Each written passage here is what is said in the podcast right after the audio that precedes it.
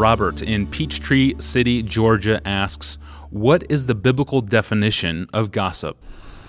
This is good for me to think about. I I hate gossip, and I wasn't even sure how to define it. And that's very dangerous, isn't it?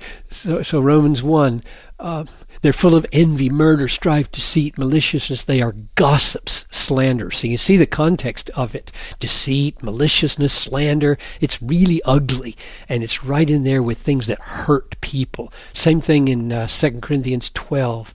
Uh, there are many, uh, they may be quarreling, jealousy, anger, hostility, slander, gossip, conceit. So there it is, back to back with slander again. So gossip is a is something hurtful. It's something that damages community, damages people. Um, same thing again in First Timothy five.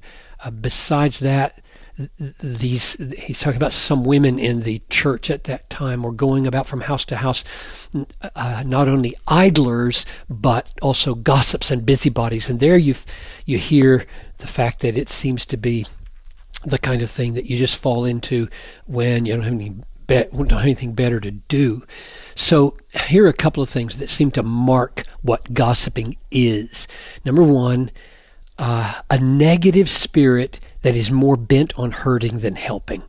Gossip is not something that's really redemptive. I just want to help. I want to do good, so I'm going to gossip. And but it is deceptive. There are people who can deceive themselves into thinking they're doing good by chattering away about somebody and saying, "Well, no, let's pray for that." And what they really are is getting pleasure out of the sharing of the negative news.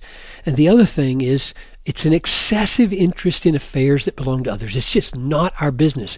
Paul calls them busybodies. They're, they're intruding themselves where they don't belong. And I would add a third thing from my own experience. There's a kind of pride. I think that, that I, I just know this from myself. I think John Piper's pride is what makes him savor that I know something somebody else doesn't know. I know it and I can tell you.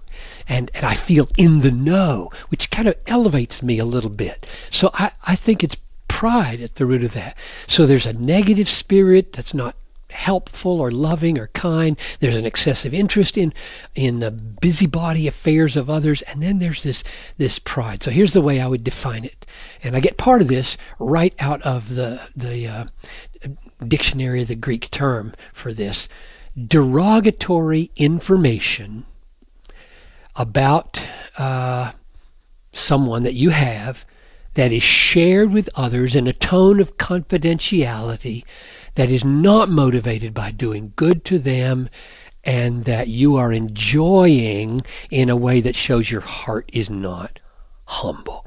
And the remedy for that kind of gossip is love love for the person, love for the church and her unity, love for Jesus, whose fellowship is sweet enough. So you don't need to have all the titillation that comes from these unclean pleasures of spreading negative information. So, so it seems gossip is not limited to false statements, right? It, it seems like gossip can be spreading true information as well. It can be true. Uh, but it's it's almost always negative. It's almost always our scuttlebutt.